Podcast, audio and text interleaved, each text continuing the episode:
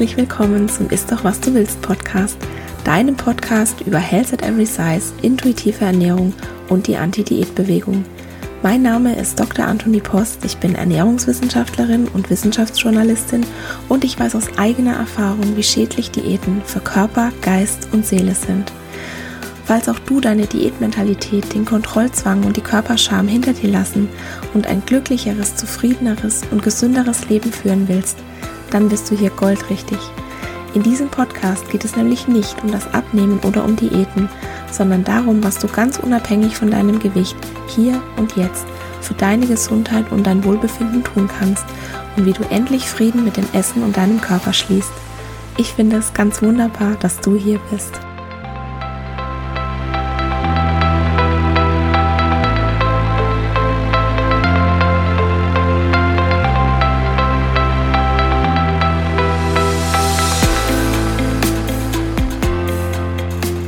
Hallo, schön, dass du hier bist. In der heutigen Episode geht es um Gewichtsdiskriminierung und für dieses komplexe Thema habe ich mir einen Experten in den Podcast eingeladen, und zwar den Soziologen Dr. Friedrich Schorb.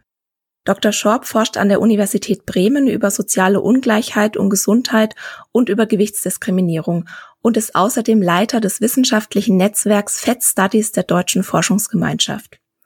Wir haben uns vor etwa einem Jahr kennengelernt, als ich für ein Ernährungsmagazin einen Artikel über Health at Every Size geschrieben und ihn dafür interviewt habe. Ich war damals schon ganz gut eingetaucht in die intuitive Ernährung und ich wusste auch schon einiges über Health at Every Size, aber die strukturelle Diskriminierung von Menschen mit einem hohen Körpergewicht und was das für uns als Gesellschaft bedeutet, das hatte ich damals noch nicht wirklich auf dem Schirm. Mittlerweile hat sich das geändert. Ich habe sehr, sehr viel gelernt. Ich habe viele neue Fragen und ich freue mich, dass ich diese jetzt loswerden kann. Lieber Fritz, herzlich willkommen im Ist doch was du willst Podcast. Ich freue mich sehr, dass du hier bist. Ja, vielen Dank für die Einladung. Ich freue mich auch sehr auf das Gespräch. Erzähl uns doch mal, wer du bist, was du genau machst und warum du das machst, was du machst.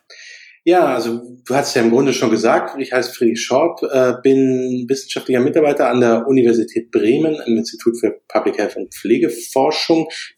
Also bin im Bereich Public Health, Gesundheitswissenschaften äh, angekommen, aber ursprünglich äh, bin ich Soziologe, also von meiner von meinem Studium her. Und äh, auf das Thema bin ich gekommen ursprünglich durch äh, tatsächlich auch mein Soziologiestudium, in dem ich eben für die Abschlussarbeit damals ein Thema gesucht habe.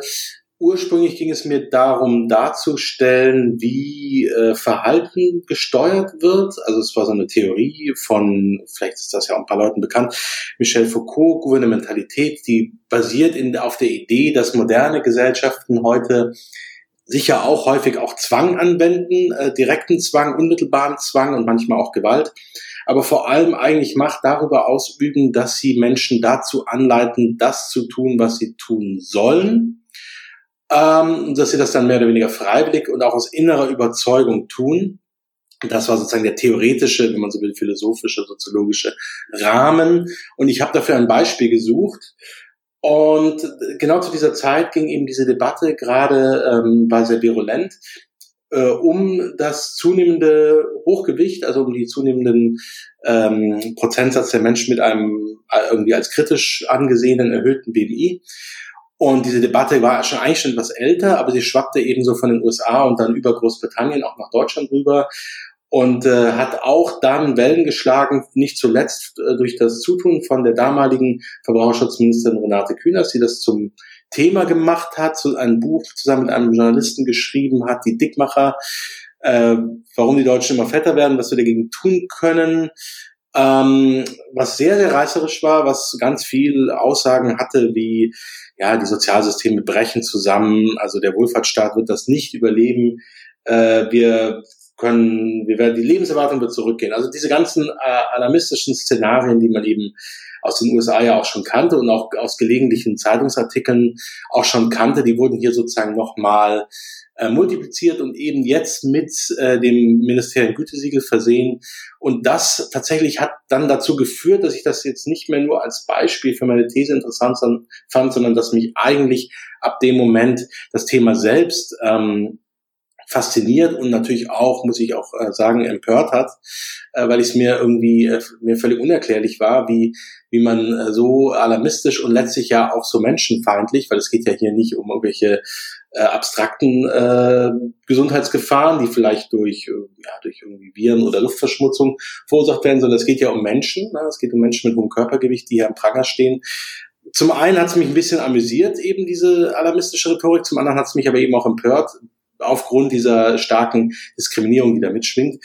Und das hat dazu geführt, dass ich mich dann zwar nach, nach wie vor auch mit dieser Theorie beschäftigt habe, aber sehr viel stärker eigentlich mit dem Beispiel selbst und mich dann sehr intensiv auseinandergesetzt habe mit kritischer Literatur zu dieser Adipositas, an Anführungszeichen Adipositas-Epidemie, vor allem aus den USA und dann eben auch selbst in diesem Bereich veröffentlicht habe und zwar nicht nur wissenschaftlich, sondern auch ja, wie man so schön sagt, populärwissenschaftlich, also ein breiteres Publikum gerichtet. Ja, und das, das hat sich eigentlich sofort gesetzt, nur dass ich eben in den letzten Jahren verstärkt die Gewichtsdiskriminierung im, äh, spezifischer mir angeschaut habe, also weniger so den Gesamtdiskurs, wie wird über hohes Körpergewicht in der Gesellschaft gesprochen, wie wird über diese äh, sogenannte Epidemie äh, des hohen Körpergewichts in der Gesellschaft gesprochen, sondern stärker, wo findet, in welchen gesellschaftlichen Sphären findet Gewichtsdiskriminierung statt und was hat das für Konsequenzen für die Menschen, die davon betroffen sind? Und vor allem eben auch, äh, was kann man dem sozusagen entgegensetzen? Und da kommen dann eben diese Fat Studies, die du auch schon erwähnt hattest, ins Spiel, wo es eben darum geht zu sagen, wir äh, drehen den Blickwinkel um, wir problematisieren nicht mehr von vornherein das hohe Körpergewicht, sondern wir fragen also nicht, warum sind Menschen dick und was können wir dagegen tun, sondern wir fragen, warum ist es für die Gesellschaft so ein Problem, dass Menschen dick sind und was können wir gegen diese Problematisierung, gegen diese damit einhergehende Diskriminierung tun. Wie lange ist es jetzt her, wenn ich fragen darf, dass du dein Studium abgeschlossen hast? Äh, mein Studium habe ich abgeschlossen 2006 ähm, habe ich die äh, Magisterarbeit, die ja schon zu dem Thema war, abgegeben, habe dann ähm, kurze Zeit in einem Projekt äh, auch direkt, also im Anschluss an dieses an diese Magisterarbeit gearbeitet. Da, also das hatte schon angefangen, als ich da eingestiegen bin. Also ich bin dann sozusagen äh, spä später dazugekommen. Das war tatsächlich zu, das hieß Übergewicht und Adipositas als systemisches Risiko bei Kindern, Jugendlichen und jungen Erwachsenen und hatte sozusagen auch diese gesellschaftliche Ebene drin und war aber doch sehr, naja, sehr konventionell letztendlich, ne, von den, von den Analysen her. Da war ein bisschen Raum, um ein bisschen was anderes reinzubringen, aber nicht sehr viel. Äh, und dann habe ich eben in, meiner Dissertation äh, dann äh, stärker wirklich nochmal diesen, diesen Diskurs auch international und auch die, die staatlichen Maßnahmen, die dann ja ergriffen werden, also Stichwort Ernährungspolizei ist ja bei dir demnächst auch Thema, also mir die, vor allem diese staatlichen Maßnahmen auch angeschaut und ähm, die verglichen, England, USA, äh, Deutschland. Genau, und dann später, natürlich kamen dann auch andere Themen natürlich in meiner, in meiner Tätigkeit in der Lehre und auch in, in der Publik Publikation und Forschung dazu. Aber dennoch habe ich sehr stark diesen Fokus eigentlich beibehalten. Äh, habe mich dann aber eben, wie gesagt, später stärker in Richtung dieser Fat bewegt. Also so ein bisschen den Spieß umzudrehen, ne? zu sagen, warum eigentlich, woher kommt eigentlich diese gesellschaftliche Obsession? Würdest du sagen, dass sich in den letzten 15 Jahren die gesellschaftliche Wahrnehmung von Körperfett verändert hat? Also es hat sich schon einiges verändert. Das kann man wirklich so sagen. Stimmt, das ist ja mittlerweile wirklich eine ziemlich lange Zeitspanne. Das ist mir gar nicht so bewusst geworden. Aber es ist so. Also man, man kann, also ich würde mal so sagen, ich fange mal an mit meinem Ursprungsthema, ne, auch der Dissertation dieser Problemkarriere, wie ich es genannt habe. Ein Begriff, der nicht von mir ist, aber der so aus der Soziologie kommt, aus der Wissenssoziologie, äh, die sich eben also so ist ein Sozialkonstruktivismus, der sich eben damit beschäftigt, wie denn soziale Probleme gesellschaftlich konstruiert werden. Also ich habe mir diese Problemkarriere dieser, dieser sogenannten Adipositas-Epidemie angeschaut und die hat tatsächlich ihren Höhepunkt, würde ich sagen, zumindest fürs erste überschritten. Also das war wirklich Anfang der Nullerjahre, ist das total explodiert. Also es war wirklich überall Thema und es ist seitdem vor allem so als politisches Thema rückläufig. Es ist nicht verschwunden, Ne? Und es ist auch äh, nach wie vor ähm, ein Thema, absolut in der Gesellschaft, aber so mit dieser spezifisch politischen Zielrichtung. Ne? Also Politik muss was machen. Das ist jetzt so das große neue Ding, wo Politik sich drum kümmern muss. Das ist weniger geworden. Das ist nicht verschwunden, aber weniger geworden. Aber die äh, wissenschaftliche Beschäftigung, also dass man äh, eben da unglaublich viel Geld äh, in Forschung gesteckt wird und ähm, auch natürlich, dass die Menschen auf, äh, mit, mit, unter dieser Gewichtsdiskriminierung leiden, das hat zugenommen. Und was aber auch zugenommen hat, ist das Bewusstsein, und das ist eigentlich, wenn man so will, das Positive auch, er hat das Bewusstsein für Gewichtsdiskriminierung, insbesondere auch in der Wissenschaft. Es gibt viel mehr Forschung dazu. Es hat also eine, ähm, es gab so gut wie keine Forschung, bis ein bisschen Forschung, aber wirklich ganz wenig isoliert bis in die Nullerjahre und das ist in den letzten 10, 15 Jahren richtig hochgegangen. Also ich mache da regelmäßig so Literaturabfragen und gucke immer, was es Neues an Studien gibt und das wird immer mehr. Und das wird immer spezifischer und immer ausdifferenzierter und betrifft immer mehr Felder. Und äh, das ist äh, natürlich positiv, weil das ja auch dann zeitlich versetzt auch ein gesellschaftliches Bewusstsein schafft, was meiner Ansicht nach noch lange nicht da ist, wo es sein müsste weil das ein ganz gravierendes äh, Problem ist, Gewichtsdiskriminierung. Das ist noch lange nicht die Anerkennung, die, die, die eigentlich notwendig wäre. Aber es gibt mittlerweile ähm, auch in den Medien, ähm, merkt man ja auch bei Medienanfragen und natürlich auch in so, jetzt nicht nur in den großen Medien, sondern auch in den sozialen Medien, nicht nur in den Print und Fernsehen und so weiter, sondern auch in den sozialen Medien. Das Interesse dafür und auch das Bewusstsein, dass das ein Problem ist, steigt definitiv. Und dann noch ein Punkt, es gibt mehr Präsenz dicker Körper in Bereichen, in denen es das vor 15 Jahren noch nicht so gab. Damit meine ich vor allem natürlich die Modeindustrie, äh, die tatsächlich das ein Stück weit auch natürlich immer noch irgendwie Trend und Plus-Size bezeichnet, was auch natürlich problematisch ist. Ähm, also immer noch dieses Othering betreibt aber dennoch äh, tatsächlich auf den großen Modemessen mittlerweile nicht mehr wegzudenken ist äh, und auch zunehmend eben in den äh, Katalogen und in den äh, Kollektionen der auch, auch, auch durchaus von renommierten Modeanbietern taucht es auf bis hin zu, ja, die auch wiederum, auch wiederum problematisch sind aus gewissen Gründen, aber dennoch ähm, bis hin eben zu, ja, solchen Castingshows wie dann Current Model oder so. Nicht, dass das jetzt irgendwie die gesamte Gewichtspalette abdecken würde, bei weitem nicht, aber es öffnet sich zumindest ein Stück weit. Es ist nicht mehr diese komplette Fixierung auf diese ultraschlanken, sehr einseitigen Körperformen, ähm, die man eben, ja, bis vor, vor 10, 15 Jahren ähm, noch hatte, sondern da gibt es eine Öffnung, die ist nicht ausreichend, die ist nicht wirklich inklusiv, die schließt immer noch viele aus, aber es gibt eine Öffnung und es könnte ein Anfang sein zu einem sehr viel inklusiveren Schönheitsideal, hoffe ich jedenfalls. Den Eindruck habe ich auch, dass, dass die Gesellschaft so jetzt an dem Punkt ist, wo wirklich auch mal hinterfragt wird, was ist eigentlich wichtig? Wo, wo wollen wir eigentlich hin?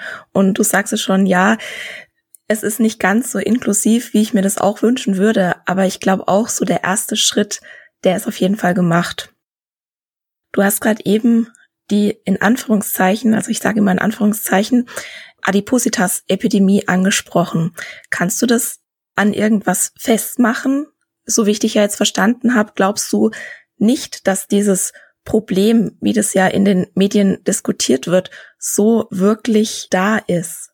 Kannst du dazu noch was sagen? Sehr gerne, ja. Also ich habe das jetzt äh, sozusagen ein bisschen zu voraussetzungsvoll vielleicht gleich in die in diese äh, sozialkapitalistische Perspektive reingesprungen. Also ganz grundsätzlich nochmal, diese Bezeichnung Adipositas-Epidemie in Anführungszeichen kommt eben ja aus dem englischen Obesity Epidemic da und hat sich eben ab den 90er Jahren in den USA durchgesetzt im Diskurs, zunächst mal äh, im, wirklich in diesem Fachdiskurs, aber dann eben auch über die WHO, die den Begriff auch benutzt hat und dann natürlich auch in den Massenmedien und wurde dann im Deutschen äh, mal, äh, nicht, nicht ganz so gebräuchlich, aber auch wurde gesagt, ja, man, es ist im, im Grunde wie eine Epidemie.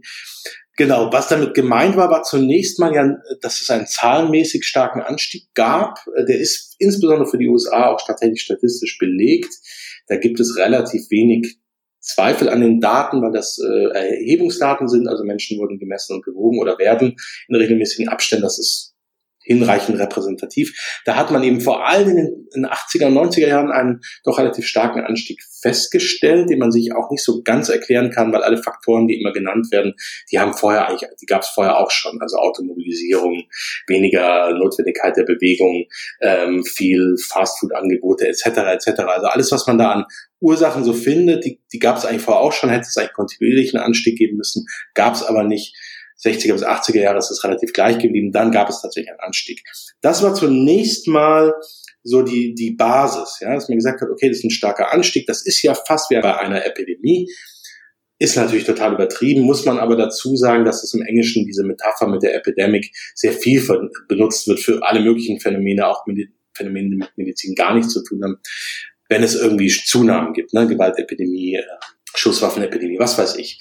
Also wenn irgendwo statistisch Zunahmen festzustellen sind oder auch nur eine gefühlte Zunahme manchmal, gerade bei Kriminalitätsepidemien muss es gar nicht statistisch feststellbar sein. Also dieser Begriff wird recht viel benutzt. Äh, aber das hat sich dann verselbstständigt und es wurde dann wirklich so, dass gesagt wurde, nein, es ist ja nicht nur so, dass das irgendwie zunimmt und dass das vielleicht gesundheitlich auch Probleme machen könnte, sondern das ist jetzt so katastrophal, ne, was ich ja auch vorhin mit der Frau Kühners da erzählt hat und den Dickmachern, dass es tatsächlich für die ganze Gesellschaft bedrohend ist, also eine Bedrohung für die Gesamtgesellschaft ist, weil äh, die Lebenserwartung wird zurückgehen. Das erste Mal in seit Jahrhunderten ähm, überhaupt seit der Industrialisierung wird die Lebenserwartung in den entwickelten Ländern zurückgehen. Es wird das Sozialsystem zusammenbrechen. Ähm, es werden also in den USA gab es die Debatte, dass das Land äh, sich nicht mehr verteidigen kann, weil die Soldaten alle zu dick sind.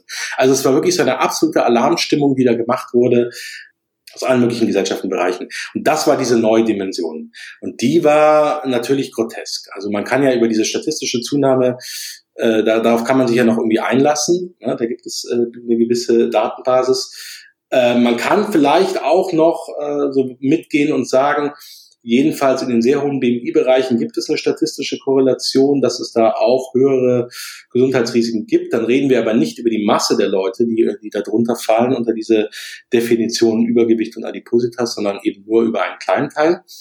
Aber alles, was darüber hinausgeht und was sozusagen an, an Gesellschaftskatastrophen damit verknüpft wurde, war eben ja, war völlig absurd und äh, umso erstaunlicher, dass es eben als also nicht als äh, von einzelnen wenigen ja, Leuten, die sich da profilieren wollten, sondern wirklich so gesamtgesellschaftlich aus den unterschiedlichsten Bereichen ernsthaft so diskutiert wurde, als sei das jetzt sozusagen das Ende äh, der, der Zivilisation oder der Menschheit. Also es ging wirklich bis dahin ja auch in Karikaturen, die gezeigt wurden.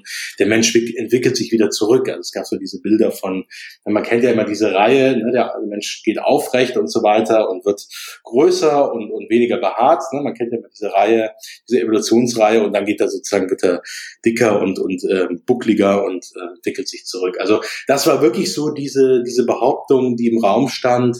Wir haben es hier mit einem Problem zu tun, was ja, tatsächlich irgendwie die Menschheit oder zumindest die, die Industrieländer, deren, deren Zukunft gefährdet. Und genau, das, das hat mich ja auch so getriggert, also zu sagen, was ist denn hier eigentlich los? Was ist denn hier eigentlich, äh, was passiert hier gerade? Und warum können wir uns das erlauben mit dieser, mit dieser Gruppe? Wie würden wir das mit einer anderen Gruppe machen? Ich glaube es eher nicht.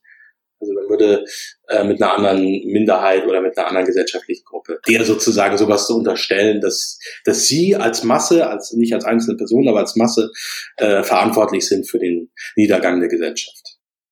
Ich habe auch so das Gefühl, dass dicke Menschen so die letzte Gruppe ist, die noch ungestraft diskriminiert werden darf. Ja, also das ändert sich ganz bisschen. Äh, wie gesagt, es gibt in der Wissenschaft eine größere Aufmerksamkeit dafür, auch in Public Health zum Beispiel ist ja mein Bereich jetzt eine größere Sensibilität dafür. Es ähm, ist tatsächlich auch so, dass gesagt wird, benutzt nicht mehr diese Fotos, ne, diese Headless Fatties, das ist ja auch bei dem nächsten Thema, wir stellen euch äh, bessere Fotos kostenfrei zur Verfügung, die könnt ihr für eure Vorträge und Artikel benutzen. Da gibt es schon eine, eine Sensibilität in gewisser Weise. Gleichzeitig will man ja aber immer noch, dass die Leute alle dünn werden, auch aus Public Health Sicht, wo es dann eben sehr widersprüchlich wird und man so die, sich die Frage stellt, wie kriegt man das jetzt unter einen Hut?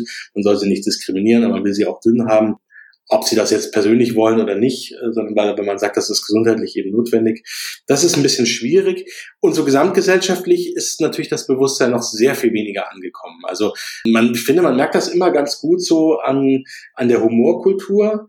Und da ist es ja so, dass so das kann man sowohl für die USA wie auch für Deutschland jetzt finden, ob das jetzt irgendwie die Heute-Show ist oder eben in den USA, die ich ja eigentlich auch sonst sehr gerne mag, Stephen Colbert oder ähm, Seth Meyers oder wie sie alle heißen, John Oliver, die wirklich tolle, also auch toll recherchieren und, und witzige Sachen machen, aber die alle irgendwie trotzdem immer auf Donald Trumps ähm, dicken Hintern rumreiten müssen.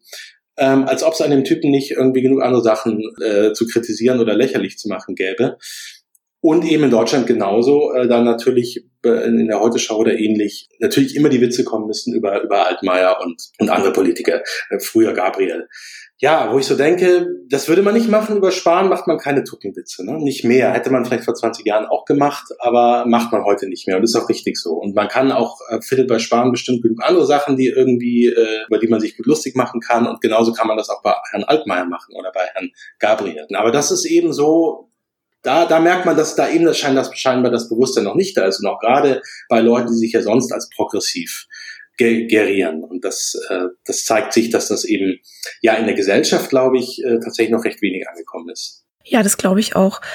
Aber diese Panikmache, die du angesprochen hast in den 90er Jahren, die hat sich ja nicht bestätigt. Also wir warten ja immer noch drauf, dass die Menschen früher sterben. Also die Lebenserwartung, die steigt doch immer weiter an, oder? Ja, ja, das ist richtig. Genau. Also diese, diese, natürlich haben sich diese Katastrophenszenarien nicht erfüllt. Das war ja, ähm, also zum, zunächst mal gab es ja die Behauptung, dieser Anstieg wäre exponentiell.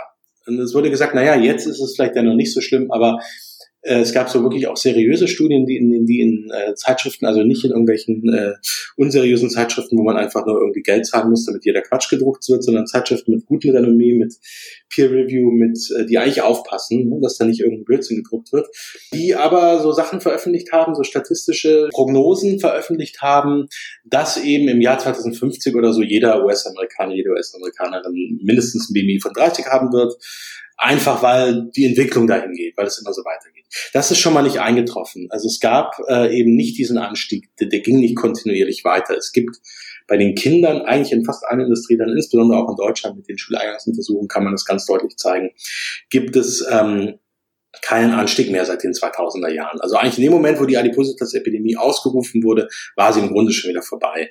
Es gibt in den USA, ähm, hat es auch erstmal stagniert nach 2000. Mittlerweile steigt es wieder ein bisschen an tatsächlich äh, aber längst nicht in dem Maße, dass man davon ausgehen kann, dass es äh, bald irgendwie 100 Prozent im BMI über über 30 haben werden. Also dass, dass diese statistische äh, Annahme, das geht sozusagen jetzt einfach immer so weiter und innerhalb kürzester Zeit sozusagen sind wir dann alle irgendwie mindestens bei BMI 30 und vielleicht noch viel höher. Das hat schon mal nicht stattgefunden. Und die andere Behauptung, dass es eben die Lebenserwartung zurückginge, auch das hat nicht stattgefunden, weil man ziemlich schnell gemerkt hat, dass diese ganzen Prognosen hinten vorne nicht stimmen. Es gab eine auch, das war auch eigentlich schon zu diesem Höhepunkt dieser Debatte 2004, 2005, eine intensive institutsinterne Debatte, die wirklich zum Politikum auch wurde in den USA, wo tatsächlich zwei Studien mit ganz unterschiedlichen Ergebnissen veröffentlicht wurden, äh, was so die Sterblichkeit von infolge von hohem Körpergewicht angeht. Und es hat sich nach langer institutsinterner Diskussion und Gutachten die Variante durchgesetzt, äh, die eben gesagt hat, nein, für BMI 25 bis 30 gibt es überhaupt keine, also das sogenannte Übergewicht, gibt es überhaupt keine erhöhte Sterblichkeit für den BMI-Bereich 30 bis 35, das in Anführungszeichen moderate Adipositas, gibt es auch keine und wenn überhaupt dann erst über BMI 35, aber auch da nicht in dem Umfang wie bislang behauptet, so dass wir überhaupt nicht davon ausgehen können, dass es irgendwie eine, einen nennenswerten Rückgang der Lebenserwartung geben wird. Interessanterweise haben wir in den USA seit 2010 tatsächlich eine Stagnation der Lebenserwartung, was aus gesundheitswissenschaftlicher Sicht, also einerseits ist natürlich tragisch, andererseits ist es äh, auch ähm, also recht faszinierend, weil es das nicht tatsächlich nicht gab, seit seitdem da Statistiken geführt werden. Also die Lebenserwartung ist immer angestiegen, vielleicht ein bisschen verlangsamt sich dieser Prozess. Das war vielleicht zu erwarten, ne, dass man vielleicht früher zweieinhalb bis drei Jahre zusätzlich gewonnen hat innerhalb einer Dekade. Also die Menschen, meinetwegen am Anfang des Jahrzehnts dann eine Lebenserwartung von 70 hatten und am Ende des Jahrzehnts eine Lebenserwartung von 72 bis 73, dass sich das ein bisschen verlangsamt dieser, äh, die, diese ähm, Anstieg der Lebenserwartung, das war vielleicht noch zu erwarten, aber nicht, dass man eine komplette Stagnation, also wirklich einen absoluten Nullanstieg der Lebenserwartung hat. Über zehn Jahre zwischen 2010 und ja 2018 oder 19, von wann die letzten Zahlen sind. Das ist in den USA eingetreten und interessanterweise redet jetzt keiner mehr vom hohen Körpergewicht als einem Faktor oder wenn, dann kommt es ganz hinten in der Liste, sondern die Ursachen, die dafür genannt werden, sind in erster Linie äh, also das, was man als äh, Todesursache äh, der Verzweiflung, Deaths of Despair wird das bezeichnet, haben in erster Linie wirklich mit, mit dem Niedergang von eben ehemaligen Industrieregionen zu tun. Und die Todesursachen, die dann dabei hinten bei rauskommen, sind eben Suizide, häufig durch Schusswaffengebrauch, sind vor allem aber Todesfälle infolge diesen massenhaften Opiatmissbrauchs, also dass eben Schmerzmittel ganz schnell verschrieben wurden, äh, massenhaft. Ähm, und äh, die Leute dann abhängig wurden und eben andere Suchterkrankungen, also auch Alkohol, Tabak etc. Und eben allgemein äh, die, die gesundheitsschädlichen Lebensbedingungen, äh, die, die aus dieser Armut und dieser Verzweiflung resultieren. Und wir haben also sozusagen jetzt tatsächlich das Phänomen mit ungefähr zehn Jahre Verzögerung, das ist zwar kein Rückgang, aber doch eine Stagnation, also wirklich, das ist das erste Mal in den USA, ne, seit deren Geschichte, seitdem sie irgendwie Statistik betreiben, und das tun sie schon ziemlich lange, eine ähm, Stagnation der Lebenserwartung. Aber die Ursache ist, hat eben nichts damit zu tun, dass es irgendwie jetzt mehr Menschen mit hohem Körpergewicht hat, sondern ähm, es hat tatsächlich etwas zu tun mit sozialer Ungleichheit und mit der Verzweiflung, die daraus resultiert. Ich habe das Gefühl, dass das noch nicht in der Gesellschaft angekommen ist, dieses Wissen. Ist genau das die Arbeit der Fed Studies, also auch auf sowas aufmerksam zu machen? Also das kommt jetzt, denke ich mal, diese Informationen jetzt zu dieser stagnierenden Lebenserwartung und, und äh, den Ursachen dafür. Ähm, das äh, war jetzt tatsächlich eher sozusagen meine Kompetenz so aus dem Public Health Bereich und natürlich der Soziologie sozialer Ungleichheit. Aber die Fed Studies, ähm, naja, bei den Fed Studies ist eben wichtig, immer noch mal zu betonen, zu sagen, ja, selbst wenn es äh, in gewissem Umfang bei dem sehr hohen Körpergewicht eine Korrelation gibt zwischen gesundheitlichen Problem oder vielleicht auch einer niedrigeren Lebenserwartung und dem Gewicht, dann ist das nur zu einem geringen Teil äh, wirklich zurückzuführen auf das ursächlich medizinische, was tatsächlich mit dem Körperfett zu tun hat und sehr viel stärker auf die, und das hängt dann wiederum mit dieser Verzweiflung zusammen, sehr viel stärker auf die gesellschaftliche Stigmatisierung die zum einen sich natürlich ganz negativ auf die Psyche auswirkt, die sich aber auch, und da sind wir dann tatsächlich wieder beim Thema äh, Armut, die sich natürlich auch auf die Wahrscheinlichkeit auswirkt, der Armut zu entkommen, die natürlich dadurch geringer ist beim hohen Körpergewicht, beziehungsweise arm zu werden, die dann höher ist beim hohen Körpergewicht.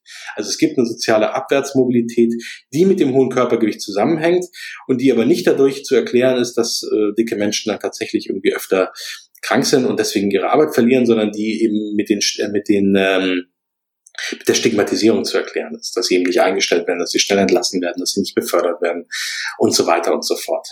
Also das heißt, da ist der, da ist der Zusammenhang tatsächlich zwischen auch nochmal zwischen sozialer Ungleichheit und dieser Gewichtsdiskriminierung. Und das hat dann letztendlich auch Folgen für die Gesundheit. Einmal über diese, diesen sozialen Abstieg, der eben wahrscheinlicher wird mit hohem Körpergewicht und zum anderen eben aber auch über die, die Diskriminierung, die im Alltag in allen möglichen Bereichen erlebt wird, aber insbesondere natürlich auch im Gesundheitswesen in dem Bereich, ähm, also dass eben die Erfahrung gemacht wird, man wird beim Arzt nicht richtig ernst genommen, man wird nicht vernünftig behandelt, man will da lieber nicht hingehen, erst wenn die Symptome fortgeschritten sind. Ähm, und es wird eben häufig gesagt, nehmen Sie 20 Kilo ab und kommen dann wieder. Äh, Symptome werden dadurch verschleppt oder nicht erkannt, ähm, bis hin zu solchen Extrembeispielen, äh, dass irgendwie Tumore gar nicht, äh, gar nicht wahrgenommen werden und ähnliches. Ne? Weil, weil eben nicht untersucht wird, weil, weil es eben einfach, genau, was einfach nicht ernst genommen wird. Das alles in der Summe trägt dann tatsächlich zu einem Großteil dieser gesundheitlichen Probleme, die dann ja auch statistisch äh, irgendwann relevant werden, von Menschen mit sehr hohem Körpergewicht bei.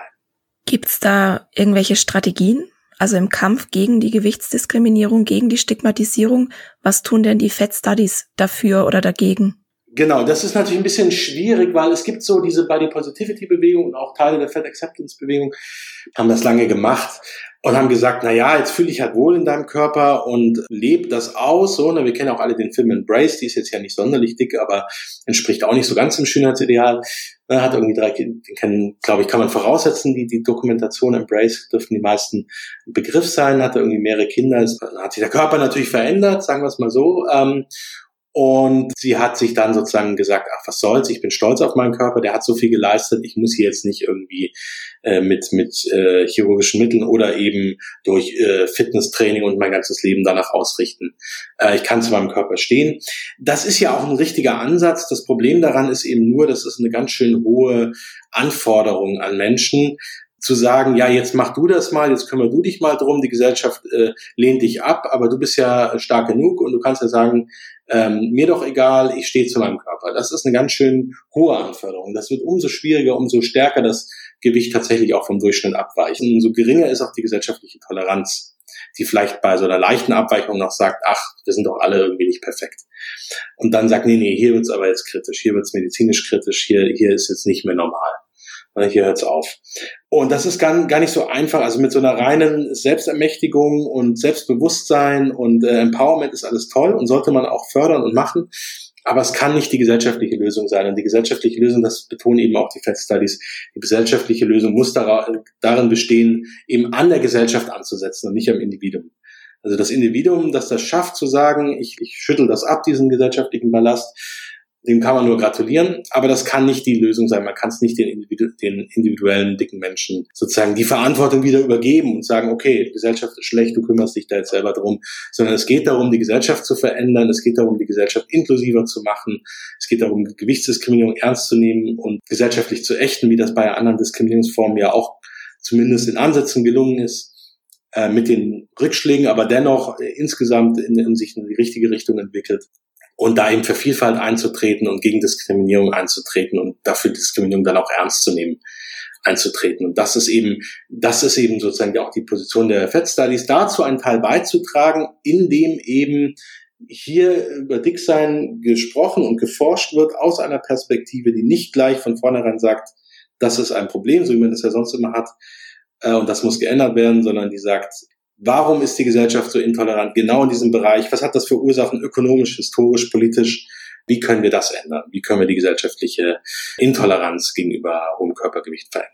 Ich sehe das wirklich ganz genauso, dass Selbstliebe, also die Body Positivity, heißt ja erstmal nur Körperakzeptanz. Es wird aber sehr mit Selbstliebe gleichgesetzt, meiner Meinung nach fälschlicherweise. Und Selbstliebe baut dann auch wieder also dieses Konzept der Selbstliebe, das baut dann auch wieder so einen Druck auf. Du musst dich jetzt lieben, du musst jetzt glücklich sein mit deinem Körper. Und das ist dann im Prinzip wieder wie in der Diätkultur. Es wird jedem Individuum wieder die Selbstverantwortung gegeben. Und ich glaube nämlich auch, dass das nicht die Lösung sein kann. Wir sind jetzt schon relativ weit in diesem Interview gekommen. Ich würde dir gerne noch eine letzte Frage stellen, die jetzt auch wieder das Individuum betrifft. Aber letztendlich, wenn wir ja die Gesellschaft verändern wollen, dann müssen wir ja auch irgendwo bei uns selbst anfangen. Meine letzte Frage an dich ist also, gibt es drei einfache Dinge, die jeder von uns heute noch tun kann, um die Körperakzeptanz in unserer Gesellschaft zu fördern? Gute Frage. Ist gar nicht so einfach, da jetzt so äh, aus der Pistole raus ähm, unvorbereitet sozusagen darauf geantwortet. Aber das ist eine gute Frage. Nein, also was ich, ich sag mal eins auf jeden Fall schon mal, ob ich dann noch zwei nachliefern äh, kann, mal sehen. Eins, was mir glaube ich und was mir selber auch und wo ich selber auch manchmal auch ja zu bequem bin, was glaube ich ganz wichtig ist, dass man es im Alltag macht. Und damit meine ich jetzt gar nicht, dass es mir jetzt auch als nicht dicke Person oder jedenfalls als Person, die nicht als dick gelesen wird, also mein Baby ist im Übergewichtsbereich, aber das ist für einen Mann äh, über 40 kein Stigmatisierungsgrund.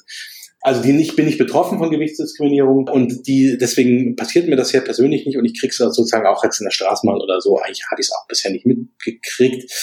Es ist natürlich wichtig, immer Zivilcourage zu zeigen und dann sofort was zu sagen, wenn einem dann doch mal sowas äh, wenn man sowas mitkriegt, ne? also wie, bei anderen Diskriminierungsformen auch. Aber wo ich merke, wo ich selber vielleicht auch noch mehr tun könnte, ist es tatsächlich im Freundes- und Bekanntenkreis. Ne? Man gilt dann so ein bisschen als Spaßbremse oder als Über-PC oder als irgendwie ein bisschen so ein, ja, Langweiler oder ich weiß es nicht, also irgendwie als, als stell dich doch nicht so an. Aber ich glaube, es ist wichtig, man muss halt gucken, wie man es macht und dass man es vielleicht auch humorvoll macht und dass man es äh, sozusagen nicht so mit erhobenen Zeigefinger macht. Aber ich finde, man sollte sich dazu irgendwie man sollte das nicht einfach so, äh, man sollte da was sagen. Ne? Also wenn im, da ist es eben auch besonders schwierig, im Bekannten, im Freundeskreis abschätzige Bemerkungen gemacht werden, Witze gemacht werden. Ich glaube, das ist ganz, ganz wichtig. Das ist sozusagen auch wirklich im Alltag anzusetzen. Ja, Im Kollegenkreis, etc., im Kolleginnenkreis etc. In der Familie finde ich das auch immer ganz schwierig. Genau, das geht mir eben auch so. In meiner Familie ist das eben auch, also die, die wissen ja, was ich mache und so und finden das irgendwie äh, theoretisch auch gut. Aber das steckt tief drin. Ja, und das steckt tief drin und ich merke das immer wieder. Es kommt dann raus. Ja, und einfach dazu sagen, nee, es ist nicht witzig. Das ist für Leute, die wirklich davon betroffen sind, ist das überhaupt nicht witzig. Und genau, darf da wirklich auch den Mut zu haben, auch da sozusagen dann zum, zum Spaßverderber zu werden ne? oder Wasser in Wein zu schütten. Aber ich glaube, das ist wichtig. Ich denke auch, dass es wichtig ist, dass man mehrgewichtigen Menschen auch wirklich eine Stimme zugesteht. Also ich habe es in letzter Zeit ganz häufig, dass ich mich mit ja Menschen in, ich sage jetzt mal, Normkörpern unterhalt und die können sich gar nicht vorstellen, was dicke Menschen tagtäglich an Diskriminierung, an Stigmatisierung, an Mobbing erleben. Und ich denke, das ist auch so ganz wichtig, dass, dass man da dicken Menschen auch äh, eine Plattform gibt und eine Stimme gibt, weil so ist es mit der Body Positivity Bewegung ja auch. Die wird ja sehr von schlanken, weißen Frauen dominiert und die hat aber ja gar nicht da ihren Ursprung. Mhm.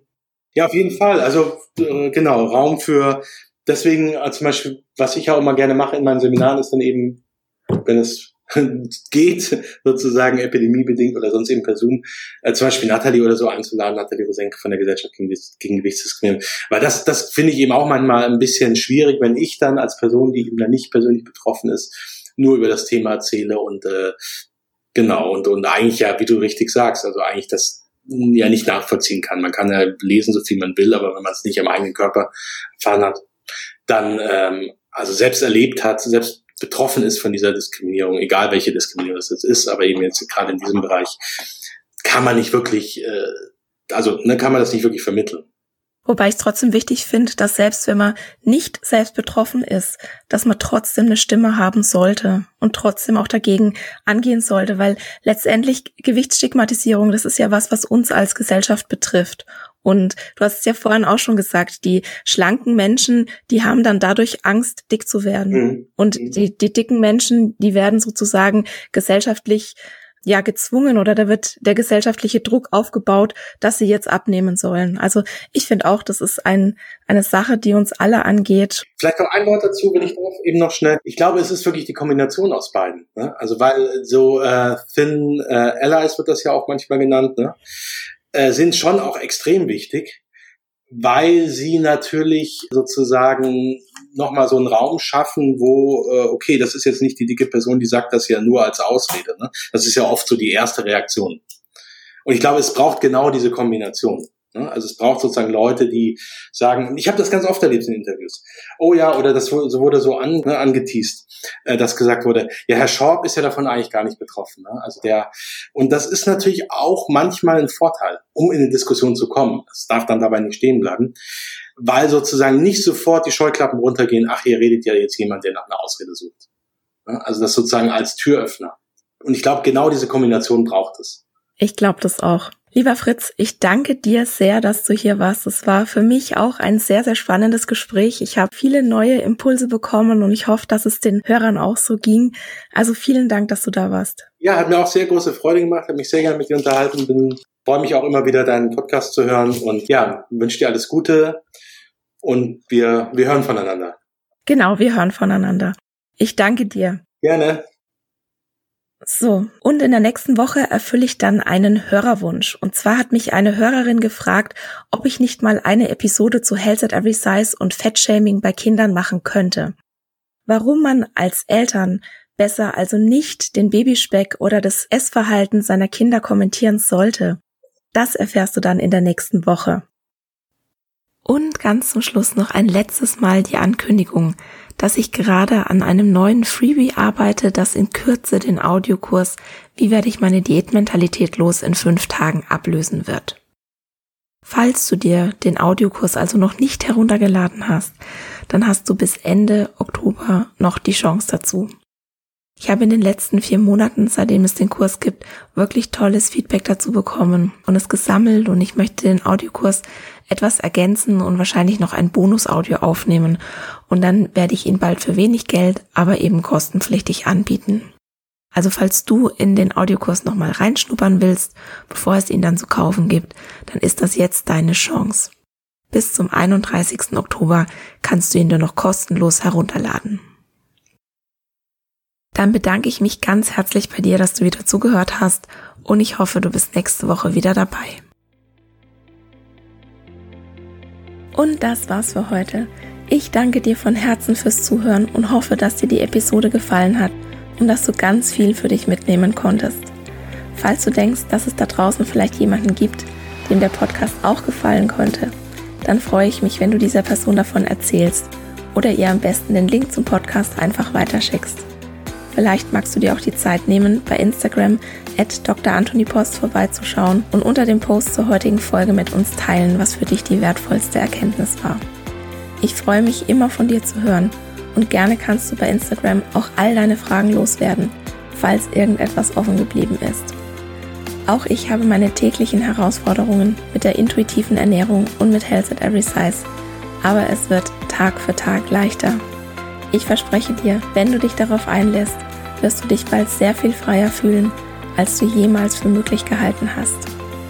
Und um dir den Einstieg in ein diätfreies Leben ein bisschen leichter zu machen, habe ich einen kostenlosen Audiokurs für dich erstellt, der heißt Wie werde ich meine Diätmentalität los in fünf Tagen? Du kannst ihn dir auf meiner Homepage runterladen www.antonipost.de oder schau einfach in die Shownotes, da findest du alle wichtigen Links. Der erste Schritt in dein neues Leben ist, die Diätmentalität in Frage zu stellen und zu begreifen, dass dir Diäten niemals das geben werden, wonach du dich eigentlich sehnst. In diesem Sinne, isst doch was du willst und alles Liebe, deine Antonie.